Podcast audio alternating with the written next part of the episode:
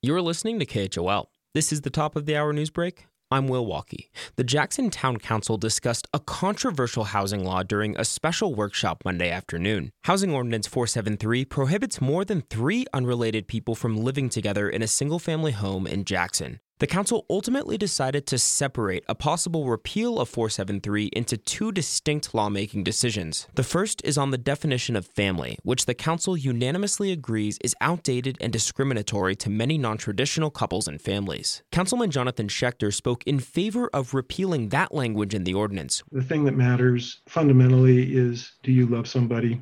And for us to get involved in anything more than that, I, I can't see that's being supported. The second decision addresses how many people should be allowed to live in single family homes at all. That debate, which gets at local housing insecurity, density, and parking, appears likely to be more contentious moving forward. Most town council members still want to pass some sort of limitation on how many people can live together in a single family home, with only Jessica Sell Chambers voting against any restrictions. I think that trying to put any kind of definition on this kind of situation just provides opportunities for us to exclude someone. No hard decisions with lawmaking implications were reached at today's workshop.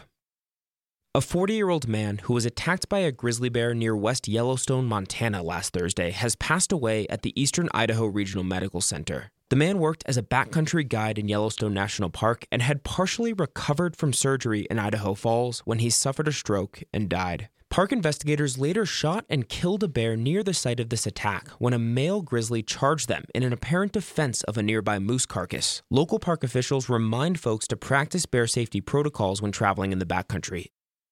And finally, the grand prize $7.5 million winners of the five year long Carbon X Prize contest were announced Monday. A team from the University of California at Los Angeles won the Wyoming leg of the contest for a technology that uses carbon emissions to reduce the footprint of concrete. Wyoming Senator John Barrasso is a leading advocate for carbon capture technology, and he visited the Integrated Test Center in Gillette, where the contest was held last August. Barrasso's visit was covered by Wyoming News Now at the time. We're here in Gillette, Wyoming, the coal capital in the world, to have a special hearing of a Senate committee that I chair on how valuable coal and the carbon dioxide that comes from it can be to the future of our nation. Barrasso congratulated UCLA Carbon Built in a statement Monday, saying that the team's technology will create new markets and jobs in Wyoming while also cutting greenhouse gas emissions. Will Walkey, KHOL News.